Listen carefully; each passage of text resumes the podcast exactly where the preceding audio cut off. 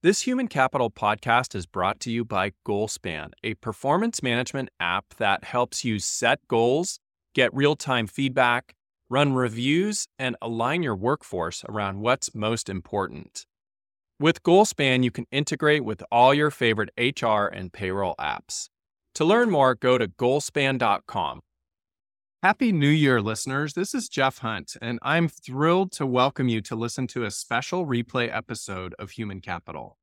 While I take a break, I chose to replay this episode because standing on the cusp of a new year is a perfect time to reflect on the incredible possibilities that lie ahead. In this episode, I had the pleasure of delving into the fascinating topic of uncertainty with two remarkable guests, Susanna and Nathan Furr, authors of The Upside of Uncertainty. Nathan and Susanna each brought their unique perspectives to our discussion, including how they each navigate uncertainty differently. Together, we explored the nuanced differences between risk and uncertainty unraveled how creativity and uncertainty are intricately interwoven. We dove into the strategies from their book on reframing, preparing, doing, and sustaining. And we talked about how these approaches can guide us toward the upside of uncertainty. Susanna and Nathan generously shared their insights about how to navigate the emotional roller coaster that often accompanies uncertainty, but all in pursuit of positive outcomes. As you listen to this episode, I invite you to kick off the new year with a renewed sense of purpose and a clear vision for the personal and work goals that await you. I hope you enjoy. I'm Jeff Hunt, CEO of Goalspan, and this is Human Capital, where we uncover the deeply human aspect of work. When you hear the word uncertainty, what comes up for you? Is it fear, anxiety, maybe even panic? Or is it opportunity and upside? Uncertainty is the one thing we can count on in our lives. But what if we could leverage the upside of uncertainty, treating it as a gift and an opportunity in both our work and personal lives? If we don't embrace the upside of uncertainty, it could look like a stagnant career or relationship. But learning to embrace it could lead to a much more fulfilling life. Today, my two guests wrote the book on the upside of uncertainty. Nathan and Susanna Furr are married and co authored the book, The Upside of Uncertainty A Guide to Finding Possibility in the Unknown. Nathan is a professor of strategy at INSEAD University in Paris, and Susanna's former career was owning an apparel company. Welcome to the podcast, you two. Thanks for having us. Yeah, great to be here. I'd like to actually start our conversation by learning from each of you who or what inspired you most early in your careers? And Susanna, let's start with you. Wow, that's a tricky one. I would say, but I guess I would have to say actually my mother. She made life so cozy and awesome, but she always tried to do things on the side. And so that was something that I knew when I started doing my company that it was it was okay and I even just launched it a little further than her because she had 8 kids. I had I had 4. So maybe that was what made me able to do it. But just just believing in human beings being really valuable. Like I knew what I was doing as a mom was hugely important, but also, yeah, I needed to be able to have fulfillment, you know, outside of that. And so that has been something that still continues to this day where I want to have uncertainty actually because I want to push for cool stuff to happen and not get bored. So Nathan, what who or what inspired you most?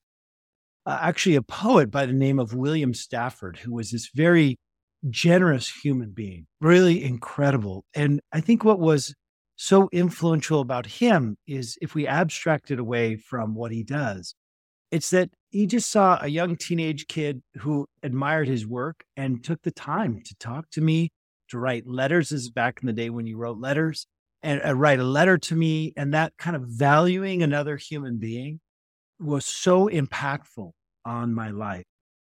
I'd like to just talk briefly about your book and how this came together. In looking at your backgrounds, you're both researchers, writers, you're entrepreneurs. Nathan, your focus is more on technology and strategy, if I understand that. Susanna, you've got background in art history and fashion, and you're keen to mindfulness and and so I'm curious about how your backgrounds complemented each other, how they do complement each other with regard to this whole concept of finding possibility in the unknown. I want to take this. Okay. Yeah, go This for is it. one thing we like to do. We kind of joust and kind of like, and, and people so far are kind of like, you know, we kind of like that because that's weird. love That's it. different. So I will just say really quickly, we both love research. So like you said, we both love going around and angle and, and really wrestling ideas. But I tend to s- like fly high. We actually sometimes refer to our Native American totems. I'm the snow goose and Nathan's the woodpecker. So I'll bring in all these things because I'm soaring high and being like, we should put this in the book. And he'll be like, wait, what? And then he's like, yes, I see it. And so he'll take kind of my abstract, wonky thing and he situates it there. So, so we love ideas, but we do come at them from different um, angles. And then we have personalities that I, I love uncertainty more, but you know what? He used to say, I hate it. I don't want it. And he's finding actually with the tools, I'm starting to like it more. I'm starting to avoid it less. But just from the like waking up in the morning, I kind of love a challenge and he kind of wants to get right into his day and not have things go wrong. yeah. Yeah. You know, I, I'm going to say the same thing, but in a very different way. So listen to the connection. And that is where this started for me, is I've been interviewing innovators for the last 20 years. And what I noticed is that we celebrate the new things that they do, the ways they change the world. But the story we never tell is that they always, always had to take a big risk. They had to step into the unknown. They had to they had to navigate uncertainty to get to that thing. So we spend all this time in universities and work talking about how do you have new ideas and how do you test ideas and all the kind of the possibility side of the thing, but never talking through how do we navigate the uncertainty side of that, that two sides of the same coin. And so for me, that was what fascinated me because I struggled with that.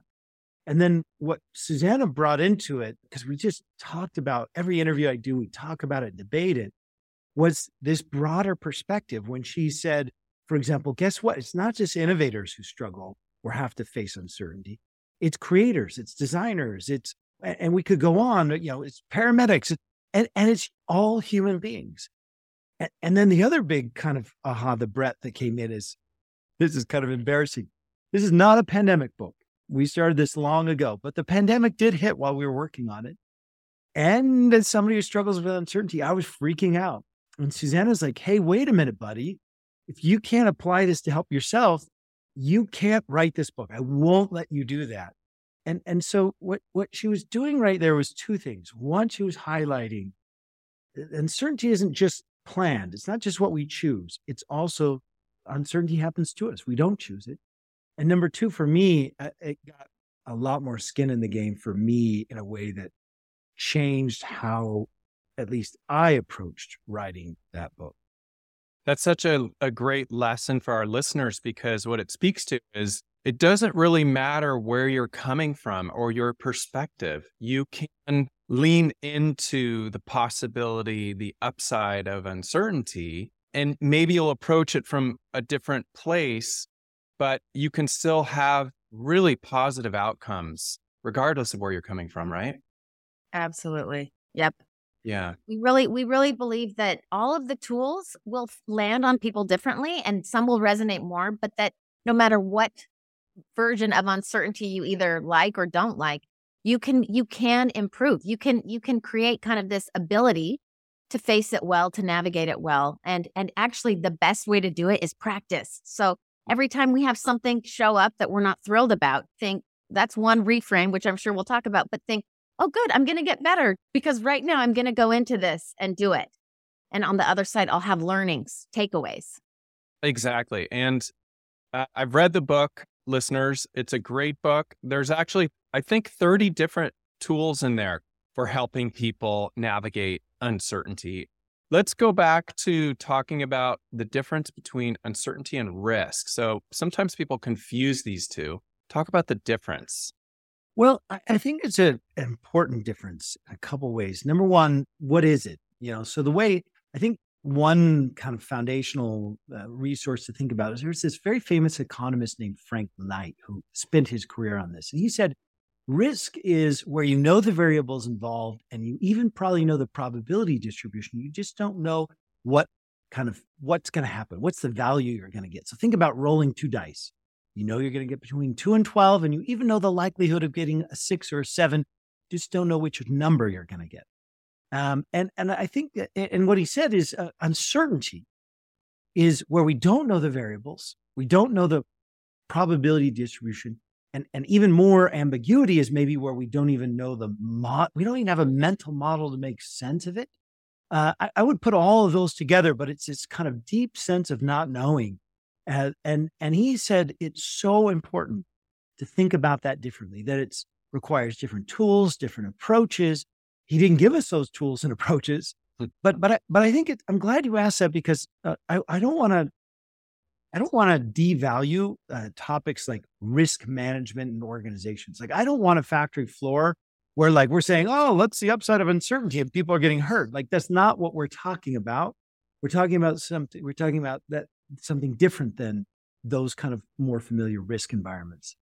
Are there issues when people tend to bundle risk and uncertainty together? Like what do you see that the problems associated with that? Well, I, a couple things. One is uh, people, big organizations especially, tend to view risk as something that we should eliminate and that it's actually almost like ethical or virtuous or good management to eliminate risk. Like, let's crush it, let's reduce it. And that makes sense again if it's like a factory floor where people get hurt. But what we forget is that we actually, in doing so, eliminate the chance of something new. So, where this hurts companies and people is they say they want innovation, they say they want change, they say they want transformation, as they try to eliminate all the uncertainty, they eliminate the possibility of getting those things. And this is actually empirical support for this. So one of my colleagues in her research at Harvard showed that companies that introduce ISO 9000 standards of, of quality production, they succeeded in improving their quality, but they eliminated their ability to innovate. And so it's this duality. And so uh, this is why I feel like it's so important is that Eh, we have to make room. And I'm always challenging leaders. You want growth, you want innovation, but you don't want any uncertainty. Guess what? Uncertainty is the moat that protects the opportunity. Suzanne, I want you to speak to this question, but it seems like it's easier for many people to assess risk from their head instead of their heart. And mm-hmm. I guess mm-hmm. I would say, what's your advice for making sure that we are actually listening to our heart, listening to our gut when evaluating risk? You know, I love thinking about it that way because I think one of the best ways, especially for people who do do a logical outlook when they're facing risk or uncertainty, actually, you can start with a tool we call regret minimization because that starts very logically where you can kind of extrapolate forward into the future and and even we sometimes say go to your 80 year old self and imagine will you regret the choice? And and with risks you know there are some risks that you would regret because you would say oh my gosh i actually am willing to take the risk that this fails to have the possibility. But there are also times when you look at it and think oh my gosh a lot could go wrong here. You know what? I'm not going to regret it um, in fact, I would really regret trying and failing. And so then, you know, but but that regret minimization tool actually kind of ushers a head thinker into their heart. Because a lot of times when we go forward into our future, we all we can kind of go into more of that imaginative, yeah, soulful, hopefully place because it can't just stay in your mind. You have to envision, okay, what do I really care about? What do I want in my life? And hopefully that will be bring people more into their their heart space. Mm-hmm. I just got to emphasize what Susanna said is so important. Often people and organizations conflate the low risk decision as the right decision. And mm. that is sometimes true, but often not true. Being able to look at instead, not just what's low risk, but what will I regret, which is a heart uh, oriented choice. Can it, it, I, I've seen this in big companies almost about to make the wrong decision for all that they hope in terms of their strategy because it's the low risk decision. Mm. And we do that as people too.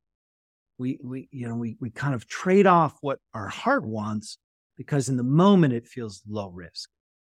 It almost feels like you're saying the opportunity cost it comes from the heart side of things, not the head side. So when you when you evaluate the opportunity cost of not taking that risk, you know, maybe you're not paying close enough attention to that. It makes me think of a, a book that I just finished reading called The Five Regrets of the Dying. Have you heard of this book? Oh, yeah.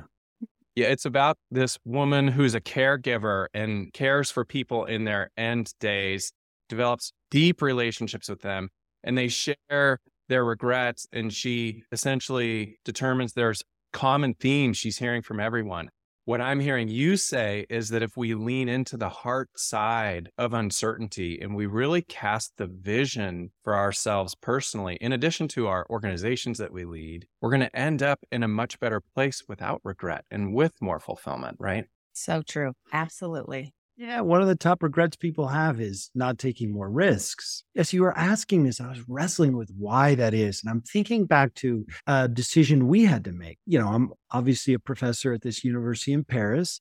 And at the time we got the offer, you know, people outside of the business environment may not know INSEAD, but it's really one of the top, top schools in the world. So when I got the offer, it was like a dream it was a dream both to go to a great school, but also because we because we'd visited France as visiting professorship thing for a couple times. It was also a dream of where we wanted to live. But the problem was we had a really, really good situation at home. We were at a great university that we liked and people, you know, respected us. I was going to have the job for life. We lived a few doors down from Susanna's parents. Our kids were comfortable in school. In fact, our oldest was 16 and in high school. Like that's like when you don't move them, right? Right it was really hard to make that decision from like a risk based, head based perspective because all I could see were the benefits of what we had.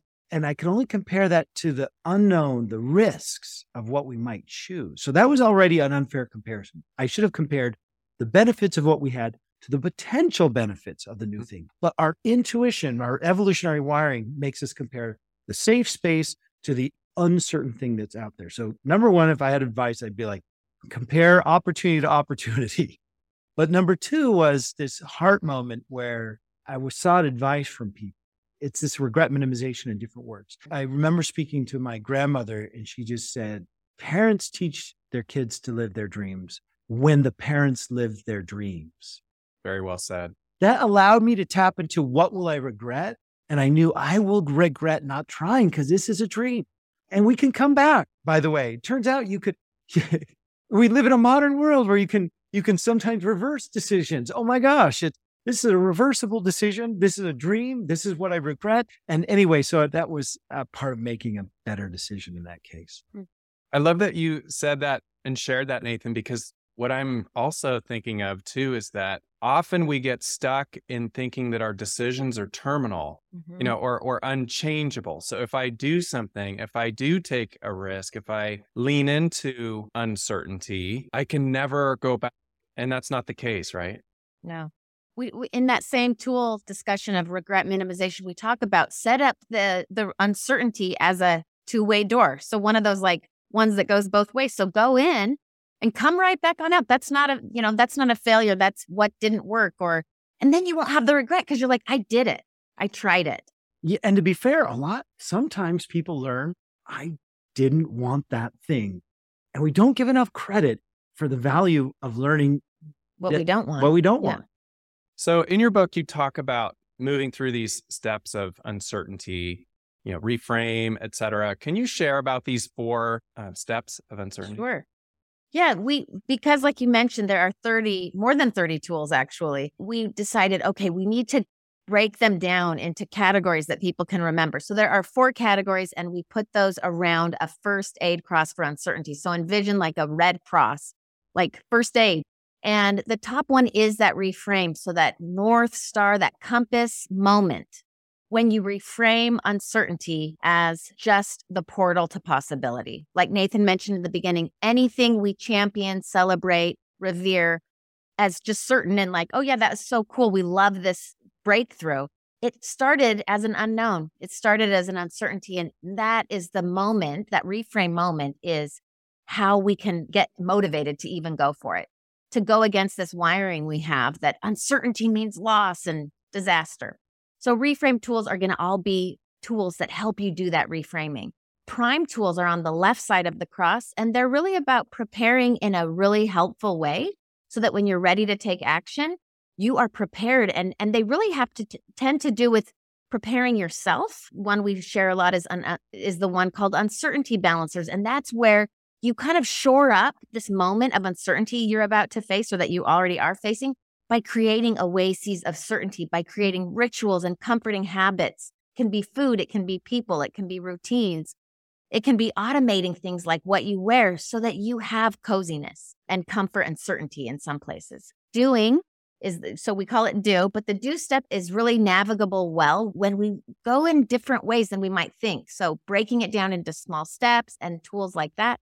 And then the sustain is that final lower set of tools. And it's really about just encouraging people to, hey, let yourself be sustained because things are going to go wrong. They're going to go differently than you planned. And you need to really take that category of tools seriously. We can't just keep doing uncertainty after uncertainty. We will burn out, we will flop and fizzle.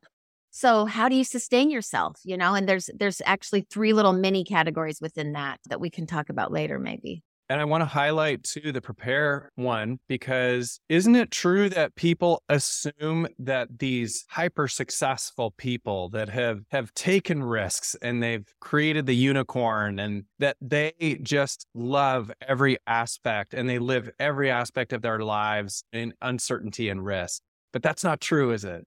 Yeah. Not at all. So that's what Susanna was hinting at.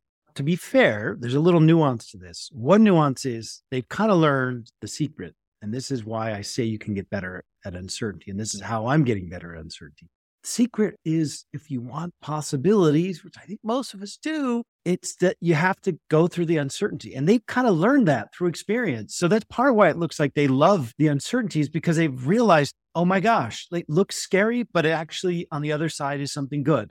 So having experienced that a lot of times, they've built up their uncertainty ability, as we call it. So yeah, you get better at it guess what? Turns out you get more interesting life, new things happen to you. It's and you learn. So it's all these great things. But there is a little bit of a false front there. And that's Susanna was hinting at. When we interview these folks, they would say things like, uncertainty's fuel for me. I love uncertainty. Or I love this one uh, woman who said, I, she literally said, I eat uncertainty for breakfast. I was like, not me. Holy smokes. Like, I don't. But when we dig in and, and, and being good qualitative researchers, we really dug, dug, dug, dug. What we found is that's what they say on the front stage of their life. But on the back stage, it's a very different story. And they've done what Susanna was talking about. They create these uncertainty balancers, or what we call them, or these islands of certainty that give them comfort, give them something to rely on, that then they can thereby be more comfortable in choosing other uncertainties. So, for example, Sam Yagan, who is the serial entrepreneur, he was the CEO of Match.com when they self disrupted with Tinder, successfully disrupted themselves. But that's a highly uncertain time. He, uh, he was one who said, uncertainty is fuel for me. But when we dug down, he said, well, yeah, it's true that I did marry my high school sweetheart and all my friends are from junior high. And it's true that I want very little drama in my personal life, given how much uncertainty I traffic in at work. Or that woman who said, I eat uncertainty for breakfast. Guess what? She actually carried with her a little bag of granola. She actually, so she could have the exact same breakfast wherever she went. So she, she was actually eating the same breakfast for breakfast. And that was certain. It was a certain it was, breakfast. It was a very certain breakfast. Or, or people did things like they, when they traveled, they had these routines. They'd stay in the same hotel, they'd stay in the same room, they wear the same outfit. They join these communities of people who they could relax with. They create r- routines at work. So this idea is that even if we can build up our certainty ability, uncertainty ability, none of us have like an infinite capacity. And so balance it out. And imagine there are folks listening to this who you have life circumstances you have way too much right now. And I would be like, absolutely bring in some uncertainty balancers, treat yourself well so that you can handle the uncertainty. You can handle the uncertainties that really matter with more composure, more courage, more wisdom. It seems like an uncertainty balancer could be improved mindfulness, maybe incorporation of certain activities like meditation, oh, allowing yourself to become more present and grounded. Wouldn't you say that's the case? Yes, for sure. In fact, we kind of have different genres or categories of uncertainty balancer. And some people want to do the the automating ones like I'm going to always wear the same thing. I'm going to have the same food because they just want to not have to stress about those things. And for other people, that would be their nightmare because they love the difference. So they would do, you know, maybe more of these spiritual, meditative kind of like, I need to be in nature every day. I'm going to figure out a way where I can just take 20 minutes. And and I think what's important is to just let everybody have their own version of uncertainty balancer. We have a daughter who uh, c- confided in when she learned about this tool. She's like, Well, I'll tell you what my uncertainty balancer was when we moved to France. I ate one of those whole chocolate bars every day in my bed. Like after I brush my teeth and tucked her in, I'm like, Oh, but you know what? Okay. Sometimes there's there's certain ones where you're like, if you do that for two years straight, not going to work. But you know, cozy comforts, things that feel good, that make us feel safe. And for a lot of us, I think meditation and mindfulness could be something really important for everybody. I love that. I, I'm sorry. I just really em- remembered an embarrassing one. And that was when I was finishing my dissertation at Stanford and like the data wasn't working out as I'd hoped. And we had already taken a job. So there was all this time pressure, it was a financial crisis. If I didn't finish in time, I wouldn't have a job. Everything depended on it. And I remember embarrassingly, we watched that, I don't want to say stupid television show, Lost but like you know it had like a million seasons and every season prom every episode promised to like reveal the secret in the next episode but like they did that for like 500 episodes it was so frustrating And we were way behind, so that's why there were a ton. Yes. But we could just watch one, and I, I think it just Every got him out single of his brain. yeah totally. So it can be a show. I mean, there are some better than but but I others, love how you said what works for you, and I think the meditative things you mentioned are richer and deeper. But I just want to say sometimes it is a chocolate bar, but don't eat it for two years, and sometimes it's a dumb TV show, but don't let it take over your life. Yeah. exactly exactly so thinking of these four categories reframe prepare do sustain if we zoom in on the context of leadership what are your thoughts on how leaders can apply these four to difficult conversations they may need to have uh, with their employees or their teams I love that question. I actually, we've been sharing this story a lot, but it's perfect for this because during the pandemic, Airbnb lost 80% of their business in eight weeks. And Brian Chesky, the founder and CEO, he really has written some beautiful, almost like journal entries, but he's done a lot of interviews talking about that moment and, and what he was up against. And ultimately, he really nailed all of those categories just in a, intuitively. First, he reframed that moment of, oh my gosh, like he could have said, this is, well, it was the worst thing that had happened to them. But he he framed it in terms of the possibility that that they were looking at. He said, great companies are forged in times of crisis. Mhm. And so he reframed it for the people that were uh, surrounding him, that he was leading through that, both the people that worked at Airbnb, but then all of those hosts around the world, reframing it for all of them and saying, we're going to do this. We're going to be really thoughtful about how to navigate this. And so in the prime, I would say he took it really seriously when they went to look at and in, so prime and do are kind of this action phase, you know, reframe and sustain are more cognitive. But he really set that company up for an amazing transition because they did have to lay off 1900 people and he talks about how that was such a hard moment and when you talk about difficult conversations he actually shares that he wrote a letter to all of those people and he even said I, I said the l word i said i love you but he meant it he really meant thank you for helping me build this company. He said i did more than what was expected. He gave them their laptops. He extended their healthcare for a year. He turned the recruiting arm of airbnb into job placement. So he he stood behind that sentiment of love and he said i knew it could be cheesy but i really wanted to show that i was taking it seriously. And so that was beautiful action. And then i would say sustaining companies like when people are having to do whether it's layoffs or you're saying okay guys we're going to be in this all together how do we go forward there are ways to do that with just being that leader who has already realized I don't have to be a perfect stoic, like act like nothing's happening. It's not a naive sense or a fakey thing. You can be authentic with people and say, I don't know what this is going to look like, but I know that we can do this and we're going we're up to the challenge and we're going to do it with our full hearts our full mind like you said it's it's a human thing like the the name of your podcast leaders who are human who really help first navigate it for themselves and then see the value of their of their teams it can be a brilliant even if it's hard a brilliant outcome and that's really the definition of strong leadership say a little bit about how money can get in the way of our realizing the upside of uncertainty. If money takes on too large of a element in our decision making and our evaluation, is that problematic?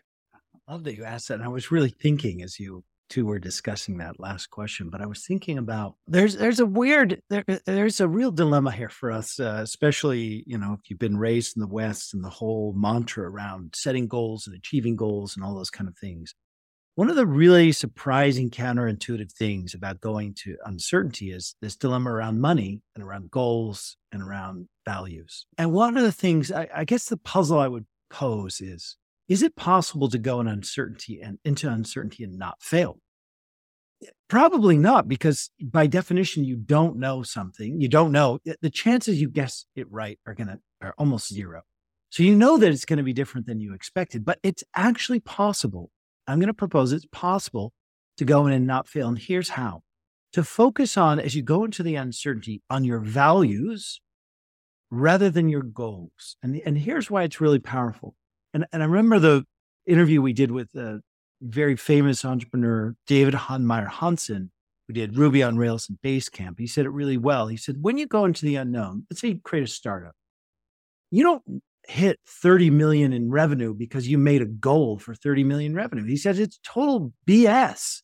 You're just extrapolating numbers into an unknown, an unknown situation, an unknown future if you focus on that and obsess about that, you're going to feel tons of anxiety unless you get lucky and you just happen to fall into some great, you know, jackpot of opportunity, you know, but you're going to feel a lot of anxiety, have a lot of stress, and you'll be taking action towards this abstract thing that like really doesn't motivate people in the end.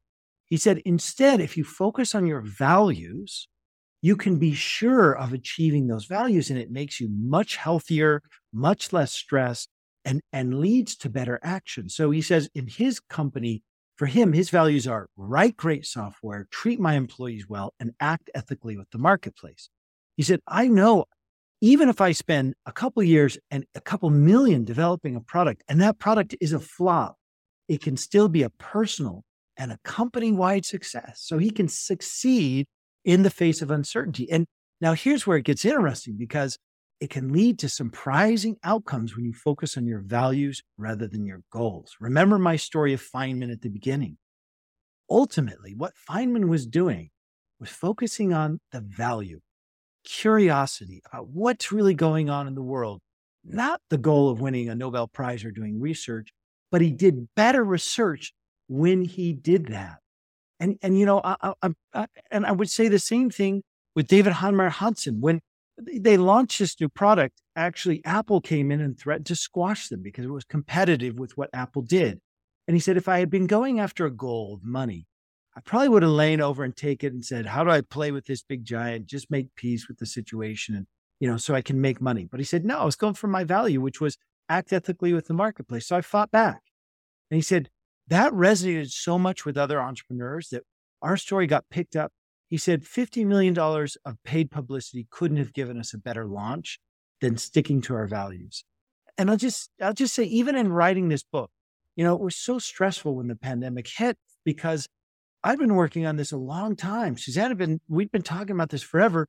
Suddenly, what happens with the pandemic? Every guru and thought leader out there who has a bigger trumpet than me is grounded with nothing to do, thinking about what?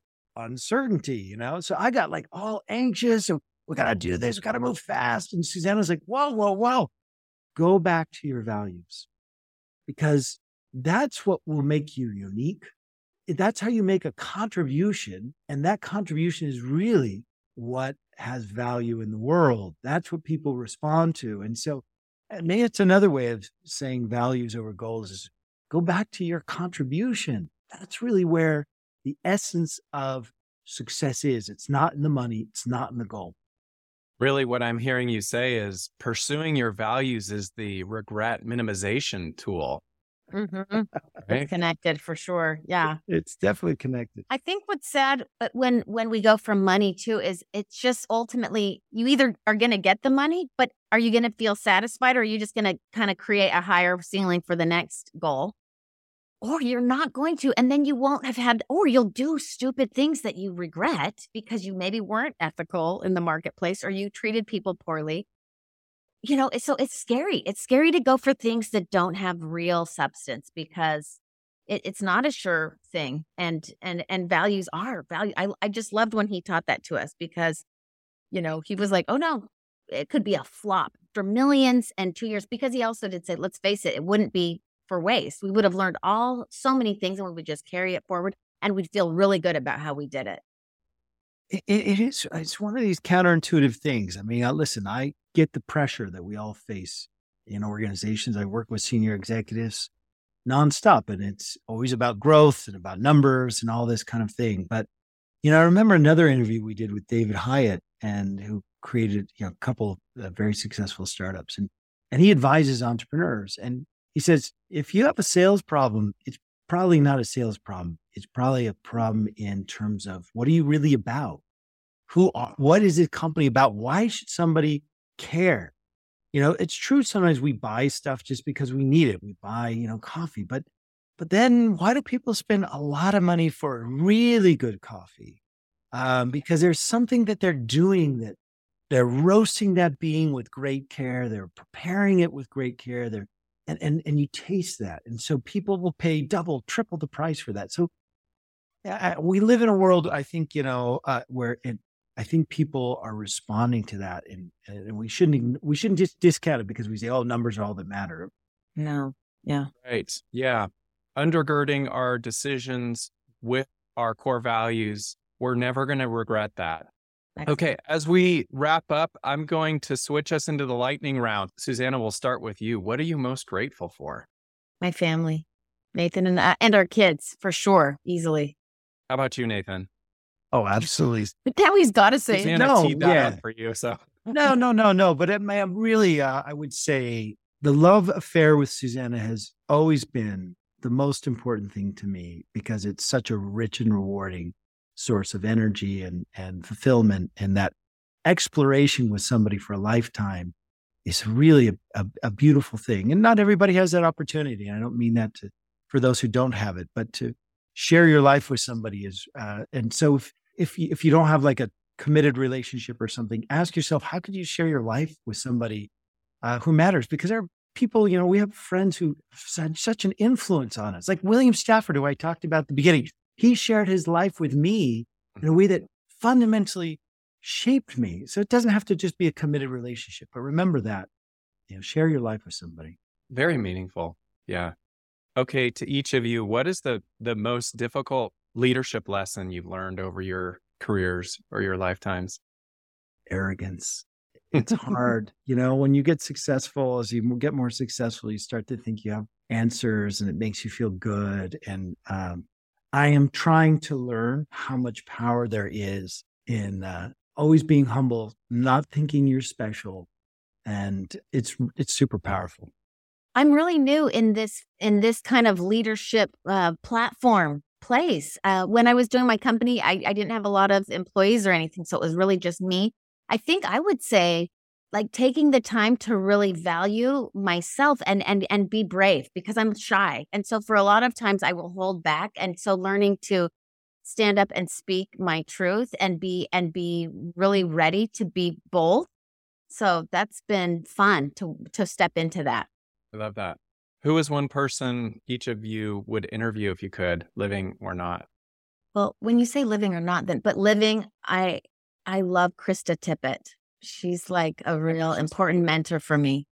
I wouldn't even need to interview her. I just would want to like do something with her, like hang out, Have coffee with her, or yes, yeah. How about you, Nathan? I would love to interview John Steinbeck. I I think he was such an interesting character. He had he wrote some of the greatest uh, American novels and had so much self doubt in the process, just beating himself up, saying, I'm not a writer, I'm no good. And yet he did this immense work and, and work of immense compassion and empathy. And I really think his novel, East of Eden, which is long and hard to get through, is actually so profound about human nature. I mean, it, to summarize it in a line, he really just says it's okay that we're not perfect. And that's part of what makes us great. What's the best piece of advice you've received? parents teach their children to live their dreams by living their dreams, uh, for sure. Uh, and and I, I, or or maybe that regret minimization. Uh, you know, what will you regret when you're age eighty? It's really led me to to say yes to things. I wouldn't say, you know, it's inconvenient. You know, I I went down to the south of France. I was kind of sick. Uh, I was just wanted to relax, and I found out a friend was there, an old friend. He's like, "Hey, do you want to go spearfishing?" And I was like, "No, it's December. It's freezing, and I'm sick." But I was like, "You know what, though? How often you get invited to go spearfishing in the French Riviera? Let's right. it." And it was an adventure. I'm glad, you know. So I'm saying yes so much more to to things true. like that. Yeah, that's great. You know, I'll take mine from a poem that we've been talking about a lot. Um, a David Whyte poem. Mm. It's called Coleman's Bed, and it's really long. It's kind of epic, but the, at the end of it, he says he's talking about the moment when you make a hard choice or you do something bold. As this moment, he says, and then, in, uh, surprised by yourself, become the blessed saint of your future happiness. So it's this cool moment where he's basically saying, do the thing that 10 or even one year from now, but maybe 10 or 20 years from now, you'll look back and say, that person, that version of me then is like this hallowed saint to the happiness that I'm now feeling. So I love that I, you know, every day we should be like, how can I be kind of living into this future happiness by being bold? and and kind of you know it's cool to think of ourselves as saints. We don't we think of other people are revered but you know we do cool stuff. We need to celebrate the th- the hard things we've done. No question. I really love that so we're just you know scratching the surface on your book and i'd love to spend another 2 hours and we can't do that but if you had to summarize our talk into what the most important takeaways would be what would you say I would say that uncertainty, we're wired to fear it. It feels hard and yucky and maybe like not worthwhile, but that truly uncertainty comes with every possibility. And so I know um, one of the questions we were going to talk about was how do you make a home there? How do you, how do you realize, you know, uncertainty is here to stay? And then, and then in that kind of comfort with the fact that it's going to be uncertain, get excited about all the possibility that you can that you can muster and that will come to you when you team up with uncertainty there is an upside even in the hard uncertainties the possibilities you live into will be will be based on how you navigate it and there are tools to help how about you nathan yeah i think at the heart of the upside of uncertainty is a very simple idea we call transilience so resilience is uh, we like it it's good but it's a little bit more we interpret it as a kind of taking a punch and staying standing, which is a good thing. But transilience is a, is an old word from the technology strategy literature, which is about phase shift. It, like the moment that like water that's boiling becomes steam, or a, an iron ingot becomes molten ore. And and I like that image because eh, what we're really trying to help people do is make this to to to to touch this transient moment where uncertainty that was scary and frightening and disabling and anxiety producing becomes a, an opportunity, a possibility. It energizes. We energizes us. We we have you know, and and, and we, we these happen all the time in big and small ways. Since writing this book, we're able to do it more. In fact, we had this long journey we had to go on where we did some some book talks and I'd been traveling already and I was feeling kind of like, oh my gosh, like I'm away from home so much and I'm really tired and exhausted and I can't get this to do list done. And Susanna did this brilliant reframing that created this transilient moment where she said, wait, didn't you want to have a life where you got to speak about ideas and travel and experience new things? And it was like, it was a total transilient moment where it was like, boom, in an instant, I was like, oh, I'm ready for this uncertainty. I, and I'm excited for it. And and so another way of saying that would be a more mundane way of saying that would be uncertainty is not going away and it happens to us. How do we let that make us stronger? How do we let it transform us? That's what I'm super curious about. Thank you both so much for coming on the show and sharing your wisdom today. Thank you for joining us. You have great questions and great thoughts. Yeah. Great insights. Such great, such great questions. So thank you so much for taking the time. Thanks for listening to Human Capital. If you like this show, please tell your friends and also take the time to go rate and review us. Human Capital is a production of Goalspan, your integrated source for performance management. Now go out and be the inspiration to other humans, and thank you for being human, kind.